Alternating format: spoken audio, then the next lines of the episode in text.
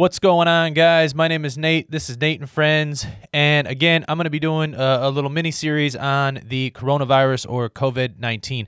Now, I know I've talked about the coronavirus in previous podcasts, and I think everybody knows my stance on the coronavirus and how I feel about the coronavirus. Um, you know, what just my ideas of the coronavirus and what I think we should be doing about the coronavirus. I know it's just talk everywhere. Everybody's talking about the coronavirus. Everything is about the coronavirus. Um, nothing is about anything else. Everything is just about the coronavirus.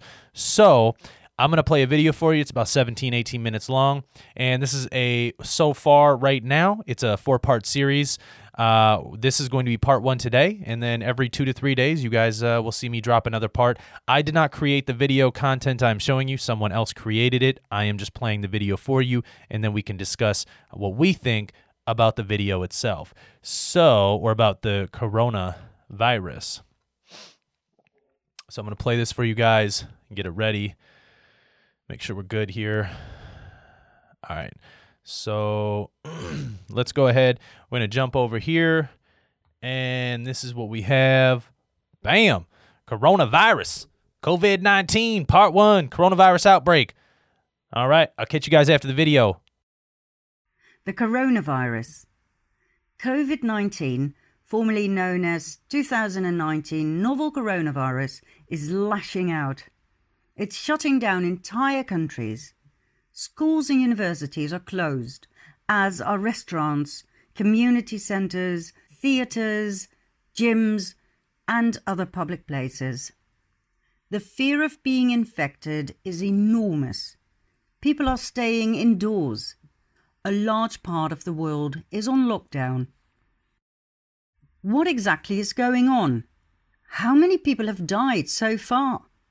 Hundreds of thousands, as in the days of cholera? Millions, perhaps, as in the times of the Spanish flu? Worldwide, 15,000. That was the corona death toll on March 23, 2020. 15,000 people. That's not much for a pandemic. The virus has been active for almost four months. In 2018, between 60 and 80,000 people died of the flu in the US alone in one winter. So, why on earth is everybody talking about a pandemic? During my research, I discovered 10 different storylines. It's actually quite a complex case, but also quite suspenseful. I'll try to explain things clearly. First of all, COVID 19 does indeed exist. It is not a hoax, as some people believe. It's a flu virus that falls in the category of SARS, severe acute respiratory syndrome, which means it affects the lungs. COVID 19 makes you cough. It may also cause a runny nose and fever. This coronavirus causes the flu, an ordinary flu as confirmed by more and more doctors worldwide. The chance that you will die from it is very small. Mostly old, sick, and weakened people run the risk of dying from it. So why all the panic? That's because of storyline 2. The coronavirus started in Wuhan, a Chinese city with 11 million inhabitants. Patient Zero, the first registered patient, caught the virus at an animal market, according to the official reports. And that's how the story emerged that the virus had jumped from bat to man via a bowl of delicious yet infected bat soup. Now, whether or not this is a realistic explanation is yet to be seen, but at any rate, the epidemic started in Wuhan. The first images that reached us were quite innocent. People were simply wearing mouth caps. Life went on. People had lung problems anyway due to the heavily polluted air in Wuhan. But suddenly we started getting these images. That estranged me. When you have the flu with a fever, you stay at home, in bed or on the couch. But these people had gone out and they just dropped dead? Hmm, Anyway, the Chinese Communist government showed the world to take well care of its people. In 10 days' time, they built a brand new hospital with 1,000 beds. A pretty impressive job. Now, before we continue with this hospital and this storyline, let's quickly jump to storyline number three. In April 2018, Wuhan was appointed by the government to become a state of the art 5G city. With the usual Chinese diligence, 3,000 macro stations and 27,000 micro stations were placed. 5G was going to contribute to a super fast wireless communication. 2019 was the year of the 5G experiments, and in 2020, everything had to be up and running. In my own country, the Netherlands, Secretary of State for Economic Affairs and Climate, Mona Keizer, lectured us about 5G's infinite possibilities.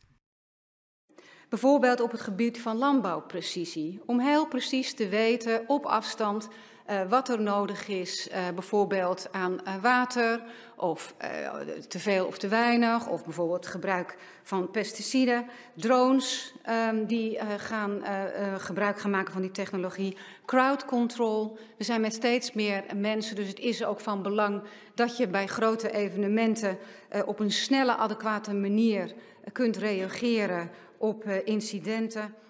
From controlling the agricultural quota to crowd control, where insubordinates can be corrected immediately through facial recognition, think drones with cameras, 5G is the future, according to this enthused politician.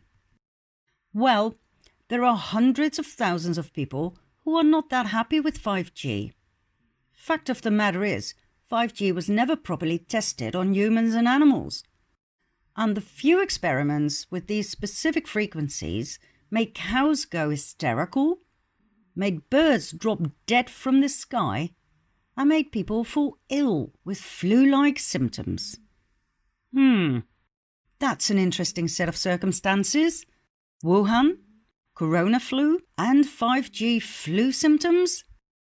Now, of course, this can all be a coincidence, but the skeptic in me became activated upon hearing this. Could it be that the coronavirus is used to wave off 5G complaints? No, madam, there's no way 5G can cause these symptoms. 5G is completely safe. You're simply infected with a coronavirus. No annoying citizens. No lawsuits or damage claims. Right, let's go back to the previous storyline.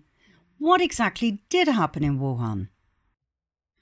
On January 30, the American Republican Thomas Cotton expressed his concern about the situation in China.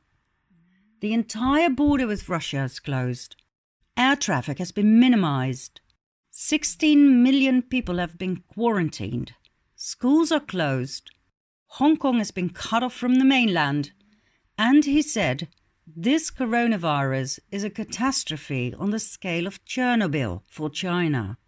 Wow, that's huge. The Chinese whistleblower Miles Guo, who fled from China and now lives in the US, told an even more devastating tale. 250 million people are quarantined. One and a half million people have been infected. 50,000 people have died. 1,200 people are cremated per day. All media are censored. All major cities are on lockdown. The entire industry is down. The US and the CIA are blamed, and the virus was man made. He went on to talk about the new hospital and said, Every window has metal bars. This is not an ordinary hospital, it's more like a prison. The doors are locked from the outside. The patients simply cannot leave. When I first heard him speak, I didn't realize that he was not talking about the coronavirus. Something entirely different was going on here. What exactly didn't occur to me until I read this report from the American Department of Justice. On January 28, the DOJ announced that Dr. Charles Lieber, the chair of Harvard's Chemistry and Chemical Biology Department, was arrested for giving fraudulent statements to the FBI in 2011, Lieber became a strategic scientist at the Wuhan University of Technology in China. He received $1.5 million to set up a research lab in Wuhan, plus living expenses of $150,000, plus a monthly fee of $50,000 to attract, recruit, and cultivate high level scientific talent for China's scientific development, economic prosperity, and national security. Dr. Lieber had concealed all of the above, and when the FBI confronted him, he denied everything. And so, on January 28, he was arrested and brought before the judge. What struck me most upon investigating this case was the Lieber Research Group that focuses on the research and development of nanoscale materials, nanoelectronics, and brain research. We're focusing on a novel approach for integrating electronics within the brain and other areas of the nervous system, the company states, thus trying to influence the cognitive functions and the behavior of people. Cognitive functions are all processes involved in the taking in and processing of information. Think, for instance, intelligence, memory, focus, concentration, speed of thinking, planning ability, social cognition, language skills, and problem solving capabilities. And that is influenced by injecting nanoscale materials into our brains? Hmm. Why does that make me think of 5G's crowd control? Then I read the statements of a man who claims to be a high ranking military in the Chinese army. He described the horrific things he had witnessed in Wuhan's new prison like hospital. He was deeply shocked and had decided to tell the world what he'd seen just before the social media were taken over and shut down by the Chinese government. He wrote about the existence of a horrid bioweapon in Wuhan and other parts of China, killing millions of people. He made it very clear that he was not talking about the coronavirus. He was talking about a bioweapon. It was developed to suppress the Hong Kong protesters who had been roaming the streets since March 2019. The Hong Kong protests were peaceful. Millions of people were singing songs of peace, and they pleaded with the American president, Donald Trump, to support them in their efforts to gain more freedom. That was a thorn in the flesh of the Chinese government it struck hard. Protesters were arrested and taken away in train wagons, not ever to return. Desperate families sent videos via Twitter and Facebook, begging other countries to intervene. The protests continued. The Chinese government ordered for the development of a bioweapon that would trigger a rapid development of Parkinson's disease among the Hong Kong protesters their cognitive functions would have to be diminished so they would no longer be a threat to the government. A rapid senile decay was its goal. However, this bioweapon turned out to do a lot more than that. The first experiments did show perfect senility, conform the plan, but it subsequently caused horrific psychoses, anxiety attacks that never stopped, and then organs started to dissolve, which resulted in a gruesome death after three horrible weeks. The kind of death you wouldn't wish on your worst enemy. The Chinese government decided not to use the bioweapon. It was too destructive. Where was this weapon developed? At the Wuhan National Biosecurity Laboratory, a level 4 lab where the most dangerous killer viruses are researched and developed. You can probably guess what's coming next. The bioweapon was released by accident during a covert exchange at the Wuhan animal market by a corrupt lab employee who tried to sell the bioweapon for a massive amount of money to the American Secret Service, the CIA. Shots were fired and the killer bioweapon was released. Wuhan's inhabitants didn't stand a chance. they were doomed. In a desperate damage control attempt, the Chinese government shut down the entire country.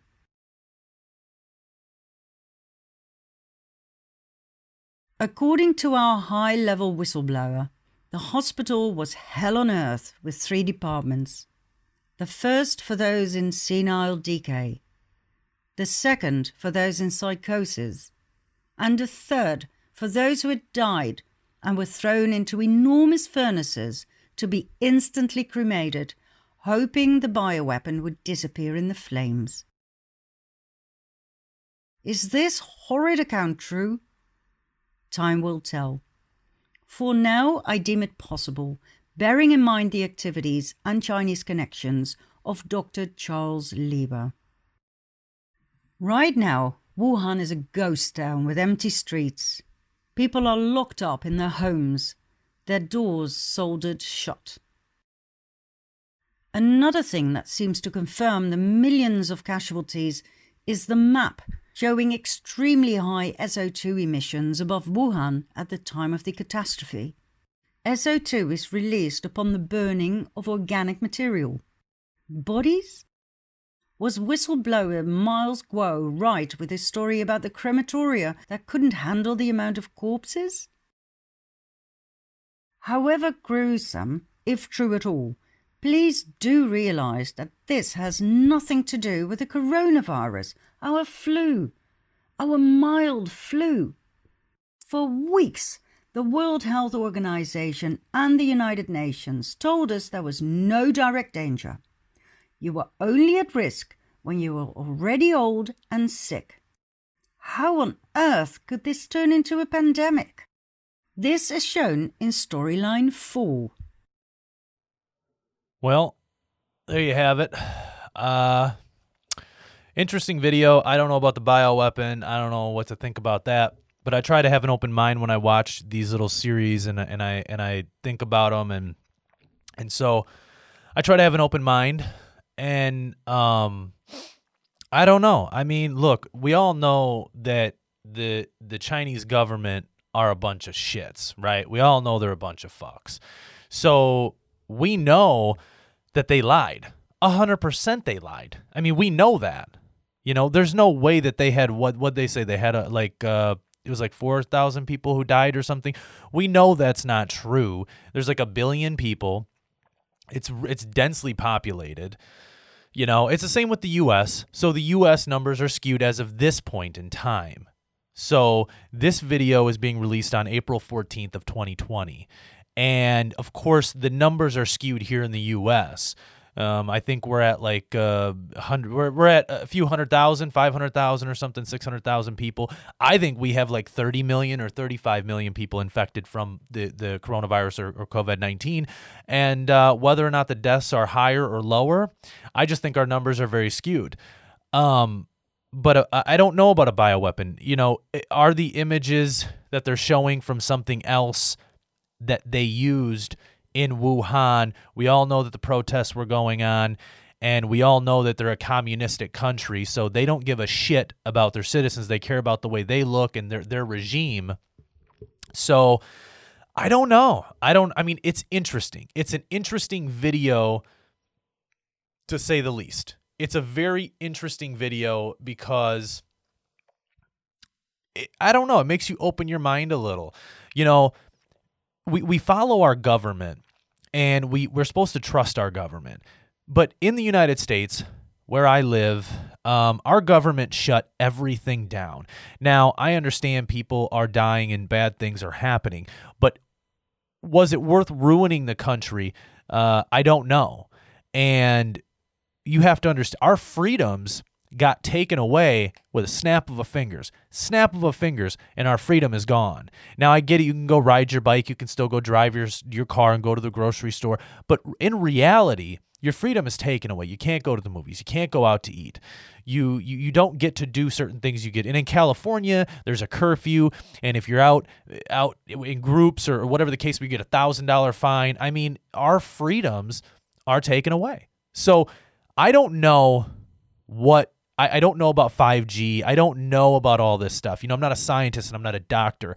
I like to watch the videos and then I like to do my own research and I like to come up with my own conclusion to what I've seen.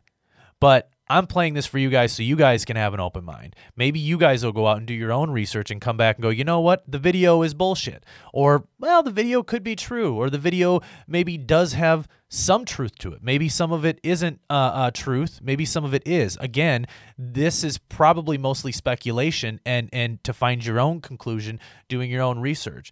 So I hope you guys enjoyed that video, and I will have part two, part three, and part four uh, put up for you guys. So I hope you guys enjoyed that video. I hope uh, I appreciate all the people who who subscribed and ring the bell and and uh, watch my videos. I really really appreciate it. Thank you guys so much, and I will see you guys in the next video. Thank you guys so much for watching Nate and Friends. I really appreciate it. If you haven't already, please subscribe, ring the bell. Follow me on all my social medias YouTube, Spotify, iTunes, all of that good jazz. I really appreciate you all. Thank you so much. And I will see you guys on the next one.